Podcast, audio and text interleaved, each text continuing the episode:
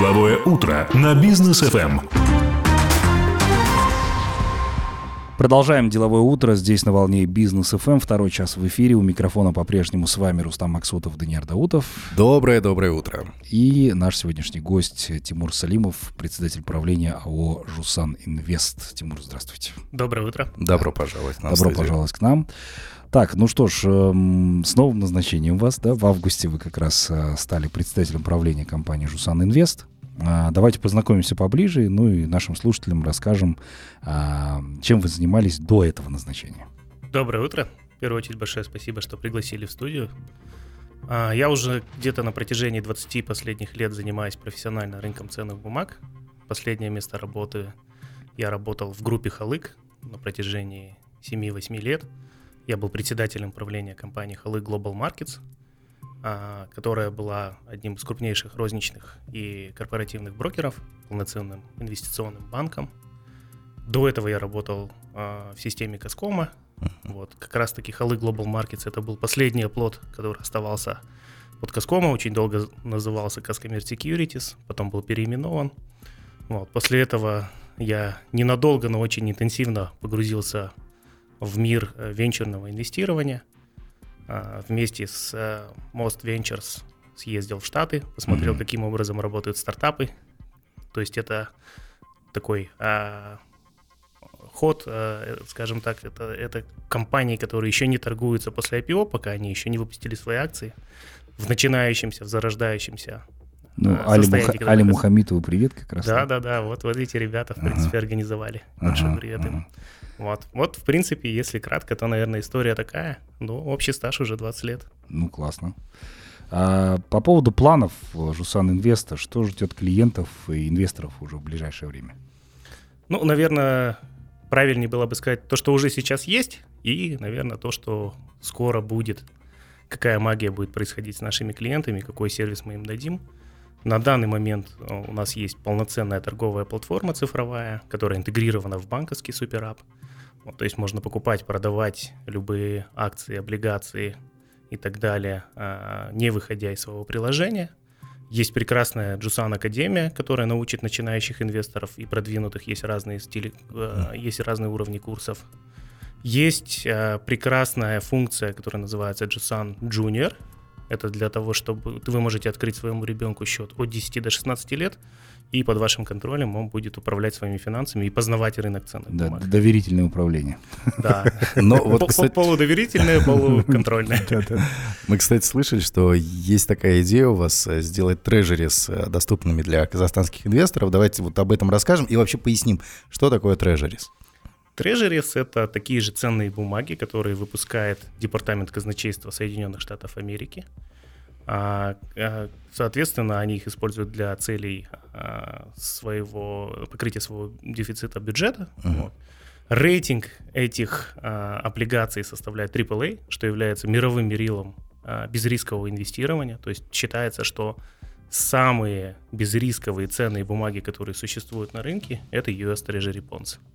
Соответственно, все остальные бумаги, они зависят от того, ну, какой у них рейтинг. Допустим, суверенный рейтинг Казахстана – это трипл би, это инвестиционный рейтинг, но он намного ниже, чем американский. Соответственно, любой казахстанский банк, он не может быть рейтингом выше, чем суверенный, а большинство банков имеет более низкий рейтинг. Uh-huh. Так вот, эти ю эс Treasury Bonds, эти облигации, они торгуются многомиллиардным объемом ежедневно. Вот, они сейчас в силу того, что очень высокая инфляция, да, в Штатах, которая замедляется, эпоха высоких ставок, они сейчас дают доходность порядка пять процентов годовых в долларах. Но это очень хорошо. Сроком погашения где-то около одного года. Угу. При этом, при всем, доходность, допустим, банковских депозитов в Казахстане составляет всего один процент. Это в силу законодательных ограничений, да, Казахстанский фонд гарантирования депозитов ограничил предельную ставку для uh-huh. того, чтобы не допускать дедолларизацию, ну, чтобы сделать дедолларизацию, чтобы не было... Поддержать нацвалюту. Нацвалюту, да. да, сократить там инфляцию и так далее, куча причин. Вот. Но то, что мы сейчас наблюдаем, это вот этот перекос, то есть когда вы можете инвестировать под пять процентов годовых в бумаги с рейтингом трипл эй да. на одной стороне, и на другой стороне у вас один процент с рейтингом, допустим, би би. Uh-huh. Соответственно, уровень риска несопоставим да. с той доходностью потенциальной, которую вы можете получить. Mm-hmm. Слушайте, ну, а, насколько мне известно, на этой неделе, по-моему, Джером Пауэлл должен выступить, да, с очередным, соответственно, обращением, а какая будет у них там процентная ставка и так далее, потому что ожидания по инфляции вроде как ничего тогда, ну, то есть держатся на определенном уровне. А сыграет ли это определенную роль на вот э, процентной ставке для облигаций этих? Да, это прекрас, прекрасная... прекрасный вопрос. Я думаю, что да, конечно же, это всегда влияет. То есть базовая ставка Соединенных Штатов Америки, она влияет на то, по какой доходности размещаются трежеря. Да. Вот. Соответственно, трежеря, они делятся там по срокам. Есть там типсы, да, которые привязаны к инфляции. Есть ноутс, есть билсы. Они все разные по сроку погашения, но они все зависят всегда от той ставки, которая будет у ФРС. Угу. Соответственно, на ставку влияет сейчас в большей мере, наверное, все-таки статистика, статистические данные. Это обращение по безработице, продажи товаров, угу. там, длительного пользования, короткого пользования и, конечно, корпоративная отчетность. Соответственно, чем выше ставка, тем выше доходность по трежерям, чем ниже ставка, угу. соответственно, тем ниже. Но доходность. По вашим прогнозам будут они снижать ставку? Я думаю, что да. Да. Почему я и считаю, что сейчас очень хороший момент для того, чтобы покупать трежеря? Во-первых, э, в принципе, доходность уже комфортная. Во-вторых, альтернативные инвестиции в Казахстане это один процент всего лишь. В-третьих, если будет цикл снижения ставки за счет того, что инфляция сейчас э, в Штатах будет обуздана, угу. соответственно, цена облигаций, э, цена облигаций будет изменяться, она будет... Э, расти, соответственно, доходность будет снижаться. Что это значит для потенциального покупателя э, трежерей? То, что купив сейчас по, там, по определенной цене, допустим, по сто, завтра он будет иметь возможность продать ее по сто один. Соответственно, плюс один процент в доходности, в цене он получит. Да. Ну, давайте продолжим общение сразу после короткой паузы. Друзья, оставайтесь с нами. Деловое утро на Бизнес ФМ.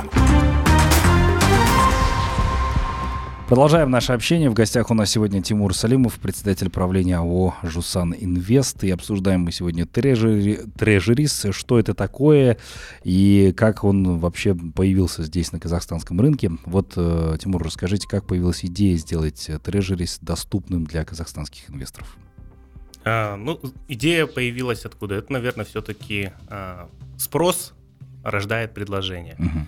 Очень много людей у нас, которые держат свои а, сбережения а, в долларах. Вот, соответственно, они ищут всегда какие-то варианты для того, чтобы не просто сохранить этот капитал, но еще немножко приумножить, да, с учетом инфляции, которая есть а, в долларе как таковом. Вот, ну, депозиты не особо позволяют это все сделать, поэтому они смотрят либо на, уры, на корпоративные облигации, либо вот на вот эти самые трежеря. Uh-huh. А какие были минусы, да, всегда? Это, допустим, минимальный лот, который был на международном рынке, что там в районе двести тысяч долларов, то есть, ну, далеко не каждому это было по карману, да. Это было неудобно, ну и, в принципе, цена, да, за маленький лот всегда была выше. Вот, соответственно, мы, как большой оператор большой суммы денег, взяли на себя вот это обязательство, выкупили, получается, большую лотность этих облигаций там сроком один, два, три, пять, семь лет, провели процедуру листинга на казахстанской фондовой бирже, вот, и разбили их на маленькие дробные части. Соответственно, mm-hmm. где-то от одной тысячи долларов любой инвестор сейчас имеет возможность купить. Вот. Это уже, конечно, там гораздо доступней. Вот, это, это первый плюс. Вот. Второй плюс – это то, что бумаги, приобретенные на казахстанской фондовой бирже, и, и погашенные там же, и купоны, которые получаются по ней, они не налогооблагаемы. Вот, они вычитаются. Mm-hmm. Ну, соответственно… Людям это очень удобно. В плане суммы они могут купить, продать небольшую. Они не платят налоги. Вот. И, соответственно, четыре процента по сравнению с депозитами еще при этом зарабатывают. Ну вот, как бы очень удобно, очень выгодно. Вот. И все это не выходя за рамки своего телефона. Ну да. А сколько держать вообще стоит эти акции? Вы говорили, там примерно отрезок четыре-пять лет или угу. больше? Или наоборот, там, понимаешь, да, отслеживаешь, когда новости, понимаешь, что завтра ставка поменяется, может быть, меньше, или ты по фиксированной цене купил. Я почему спрашиваю? Потому что я, например, покупаю акции, да, я ни разу не касался облигаций, я не знаю, как они работают, как они устроены. Вот что здесь с казахстанцем, как это работает вообще вся система? нужно исходить все-таки из целей, uh-huh. целеполаганий. Если вы хотите зафиксировать какую-то доходность, допустим, там, сроком на два-три года, то можно просто купить эту облигацию и дождаться ее погашения. Uh-huh. Вот. Если вы хотите спекулировать, конечно же, то тогда, наверное, нужно покупать об- облигацию более длинного срока, ждать, когда изменится а, процентная ставка на уровне ФРС, вот, и за счет вот этой дюрации более длинной заработать в цене, uh-huh. вот, соответственно, продать. Но я думаю, что в целях спекуляции, наверное, там акции, они поинтересней, а, подинамичней, да, там больше какого-то элемента творчества, да, нежели в облигациях, потому что облигации — это в принципе другой сектор. Как таковой его нужно понимать, нужно лучше в нем разбираться, но вот сейчас хороший очень момент. Вот, поэтому я рекомендую, конечно же, держать просто до погашения, просто выбрать тот срок, который вам нужен. Вот, но если кто-то хочет поспекулировать, это, наверное, больше индивидуально лучше обсуждать а вот, каждый раз. Кстати, по поводу портрета человека, который э, вот, интересуется трежерис, э, занимается этим. Для кого вообще трежерис? Да, потому что вот я смотрю на Рустама, он покупает акции, и я как бы с акциями не очень, я больше по этому... Недвижимость. По, по недвижимость, земля, да, вот, вот это вот больше мы. А вот Рустам, он покупает акции, и потом сидит, вот он как на иголках. Все, Маск там что-то ляпнул, акции полетели вниз. пятнадцатый iPhone не заходит, мои акции Apple там куда-то уходят. Все, этот человек такой, ну, на, на нервах вечный. Вот такому человеку трежерис можно ли брать, ну, стоит ли брать, и насколько это вот скажется на его поведении потом? Я бы, наверное, разделил на физических лиц и на юридических uh-huh. лиц. Вот юридические лица у нас по законодательству не имеют права, да, там держать просто так валюту, у них должен быть валютный контракт, они это все должны задекларировать. Но если вдруг компания, допустим, хочет поддержать э, какую-то некую валютную позицию, она mm-hmm. может купить вот эти трежеря, вот, и уже тем самым, получается, часть своих активов аллоцировать именно в доллар mm-hmm. и спокойно держать до погашения. Это не запрещено. Mm-hmm. Вот. То, что касается, там, допустим, физических лиц, ну, наверное, те люди, которые, э, скажем так, э, взрослые, да, скорее всего, это, там, это, это, наверное, не студенты. Это те люди, которые видели тридцать лет назад тенге по четыре шестьдесят семь и видят его сейчас по... Там в сто раз, да? Да, по четыреста шестьдесят. То есть теоретически, да, там тенге он не девальвирует, он просто в принципе приходит постоянно к своей какой-то равновесной точке. Да, за последнее время я понимаю, что в Казахстане не любят слово девальвация в принципе. И его, да, мы его всячески избегаем, потому что девальвации в Казахстане не бывает. Есть просто равновесный курс тенге к доллару. Поэтому я думаю, что человек, который...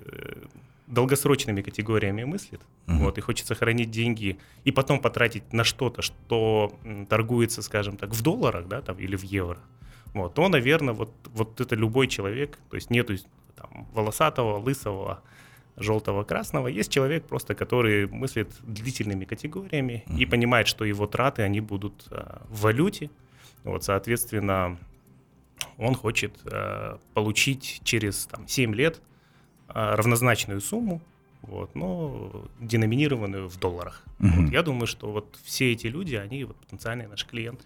Смотрите, если а, смотреть в разрезе инвестиций, трежерис и обычные акции, условно, компаний, вот вы сказали, что можно там условно там, от тысячи долларов, например, вкладывать.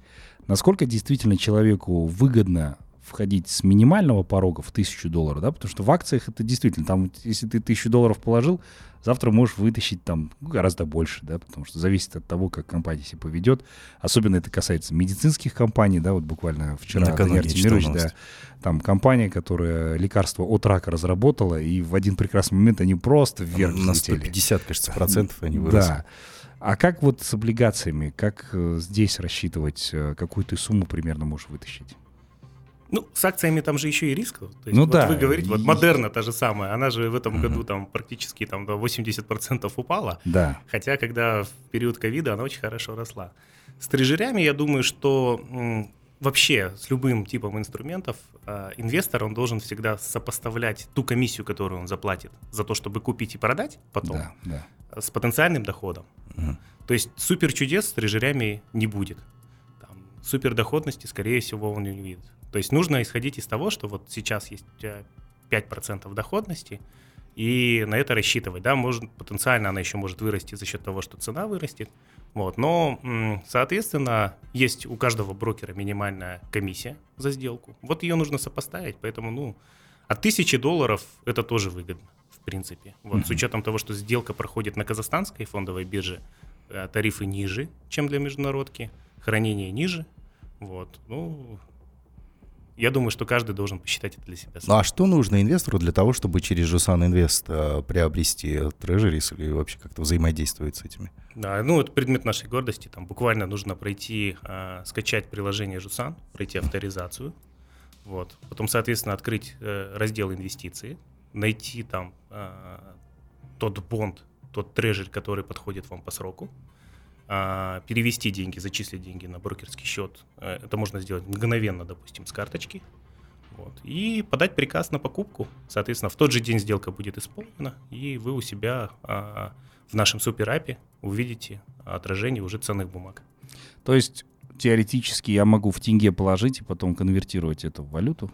Да, и там уже купить э, облигации. Да, там есть два пути. Либо вы там в банке это конвертируете, потом доллары к нам зачисляете, либо зачисляете к нам тенге. Ну, мы рекомендуем это сделать где-то, да, э, на банковской стороне, потом зачислить нам доллары уже непосредственно угу. и подать приказ на покупку. Угу. Вот это самый простой и быстрый путь. Угу. Так, отлично. А давайте обсудим, е- есть ли определенные риски у этого? А, да. Конечно же. Какие, да, то есть первое – это кредитный риск, это то, что Соединенные Штаты Америки обанкротятся, и, имея свой гипергигантский долг в тридцать три триллиона долларов… Это то, что обсуждают последние да. сорок лет, наверное. Да, да. да. Если да. этот сценарий реализуется, то вам деньги не вернут, да. Ага. Но что последует тогда? Тогда система ценностей и рейтинговых оценок во всем мире, она рухнет. Вы не получите свои деньги, но тогда компании и государства с, ну, с низшим рейтингом, скорее всего, тоже все коллапсируют и дефолтанут. Не будет так обидно, потому что все будут на этом тонущем судне. Я думаю, да, там палками друг друга все начнут. Слушайте, маловероятный сценарий. Ну да, а слушайте, вот если брать Уоррена Баффета, который, кстати, у нас здесь тоже изображен на стене, он все время говорил, да, несмотря на различные потрясения, кризисы, дефолты и так далее, рынок США все равно один из самых стабильных. На ваш взгляд, почему США? Почему там не Европа, например? Или какие-то другие страны? Почему именно вот Соединенные Штаты Америки? Есть такая классная книга у Арджимоглу, называется «Почему одни страны богатые, другие бедные». Да, я читал ее, кстати. Там вот прекрасно расписано про институт инклюзивности, и они самодостаточны.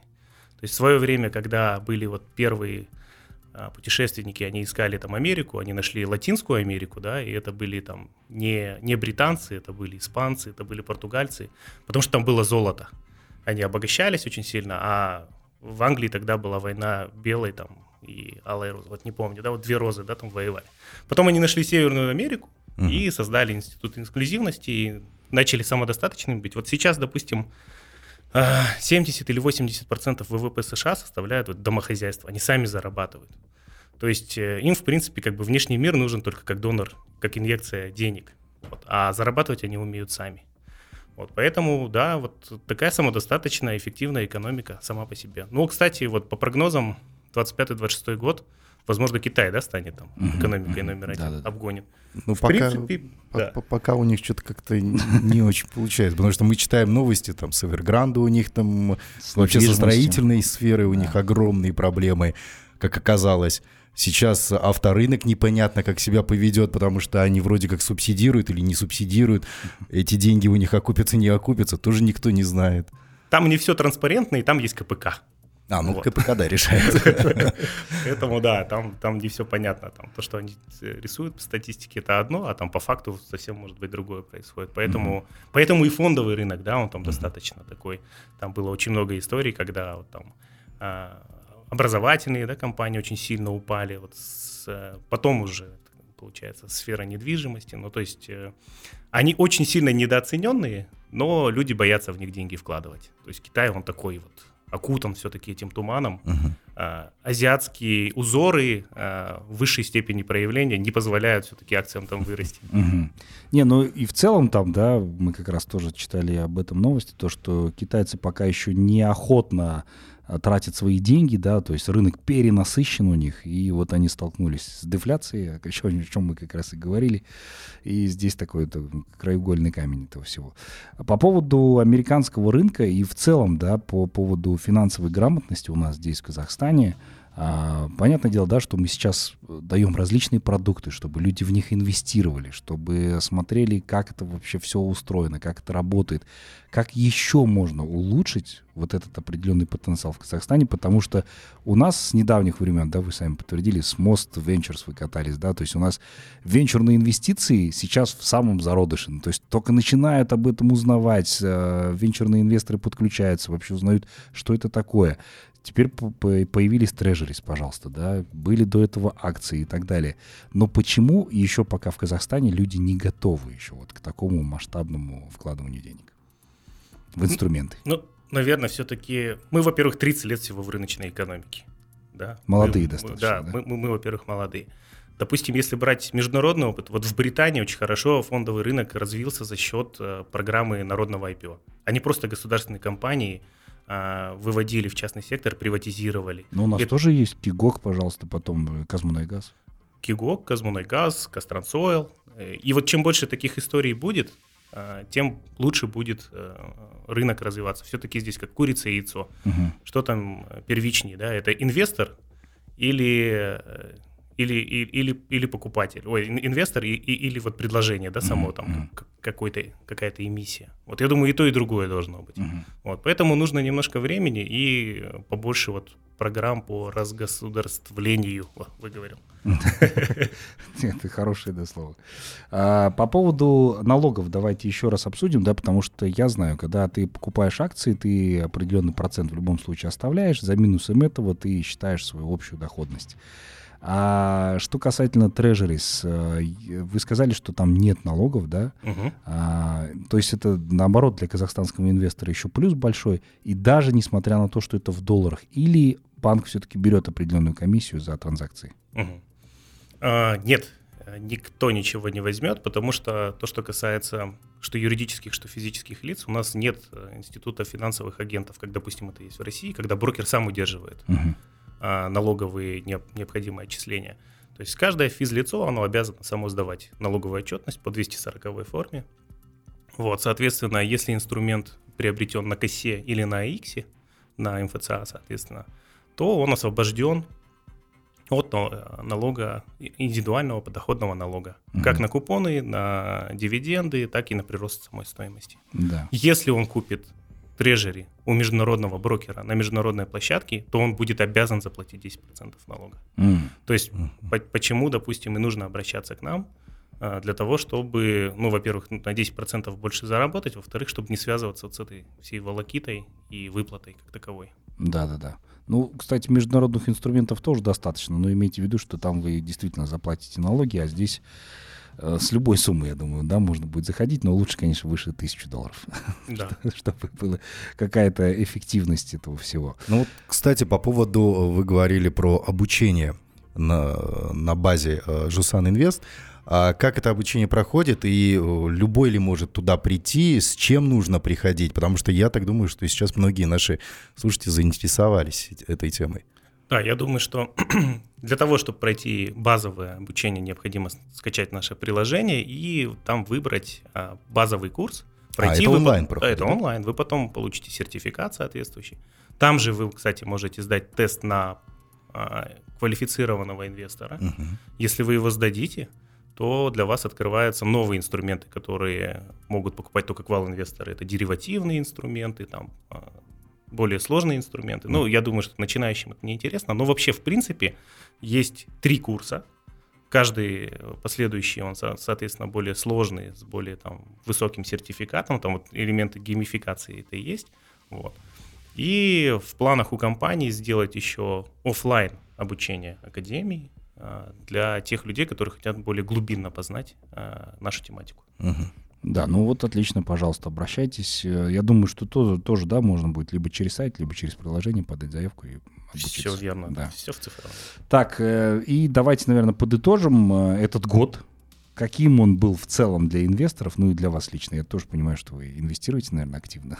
Я, да, уже да. на протяжении двадцати лет и видел все, и кризисы, и ковид. Этот год был под эгидой высоких ставок. Я его все-таки назначаю, называю для себя годом казначеев, потому что, ну, вот там, как мы видим по, по всей экономике, да, там, даже банки, они там не так активно кредитовали, как а, занимались казначейскими операциями, собственно, как и делали мы. Вот. Потому что инфляция высокая, процентные ставки высокие, риски в реальных секторах экономики, они не были сопоставимы с тем, что давал рынок а, казначеев. Вот, соответственно, это хороший год был. Год, наверное, все-таки и акции, и облигации очень сильно выросли, там производители чипов, вот Nvidia, да, да. Meta, вот, ИИ очень хорошо себя показал как в самоуправляемых автомобилях, так и, ну, чат джи пи ти все узнали, ну, да. да, что такое. Ну и Google выкатили там новый искусственный интеллект. Кстати, да, вот просто прекрасный тоже, вот, все начали рисовать в Дали, да, там. Я думаю, что он такой был прорывной а, в плане технологичности. Вот. Очень многие перестали инвестировать в классические сектора экономики, как там нефтедобыча и так далее, и действительно поверили в искусственный интеллект, потому что начали его применять в своей повседневной жизни и поняли, насколько безграничен этот потенциал. Mm-hmm. Поэтому я думаю, что технологичность, прорывные технологии, disruption technologies а, – это вот эгида этого года. И эпоха процентных ставок очень высоких. Вот. Mm-hmm. Посмотрим, что будет в следующем году, когда инфляцию обуздают. Вот. Соответственно, деньги станут более дешевые. Это значит, что те технологии, которые ресурсоемкие и очень чувствительные, сенситивные к стоимости денег, они тоже начнут развиваться. Вот. Это нам даст возможность увидеть новые сектора какие-то или прорывы внутри каких-то секторов, которые доселе не смогли развиваться из-за дороговизны ресурсов. Uh-huh. Вот я думаю, что вот что-то подобное нас ждет. Uh-huh. В Казахстане, по вашему мнению, количество инвесторов будет только расти, увеличиваться? Безусловно. Uh-huh. В среднем рынок сам растет где-то процентов на пятнадцать, проникает, молодежь подрастает. Молодежь-то она уже... Там, как бы Моисей их сорок лет по степи, уже поводил по степи, да, они уже понимают, что такое фондовый рынок, mm-hmm. они понимают, что такое вапки, потому что это стало доступно. Mm-hmm. Вот, поэтому я думаю, да, количество а, клиентов будет расти, качество будет расти однозначно, средние чеки будут расти, ну и требования, соответственно, будут. Mm-hmm. Ну да, еще мы в следующем году ждем еще ряд ай пи о у нас здесь в Казахстане, в том числе и Растаны, поэтому я думаю, что можно будет обязательно следить за новостями. И потом уже участвовать активно. Тимур, спасибо вам большое за то, что пришли к нам сегодня в гости, рассказали много чего интересного о таком замечательном инструменте, как трежерис. Я думаю, что многих слушателей наших это все дело заинтересовало, и теперь будут активно в это тоже вкладывать, и тем более вот с вашей помощью это будет сделать гораздо проще и легче. Спасибо вам. Да, может быть, у вас будут пожелания нашим слушателям? Ну, я хотел всех с наступающим Новым годом, наверное, все-таки поздравить. Еще, наверное, рановато, но пока есть такая возможность. Всем хочу пожелать здоровья, в первую очередь, удачных инвестиций. Вот, и выбирайте качественного финансового партнера. А по жизни это, это вам пригодится. Да, спасибо. Спасибо, спасибо большое. большое. Это был Тимур Салимов, председатель правления АО «Jusan Invest». Мы с вами также прощаемся, дорогие друзья. До новых встреч в эфире. Всем пока.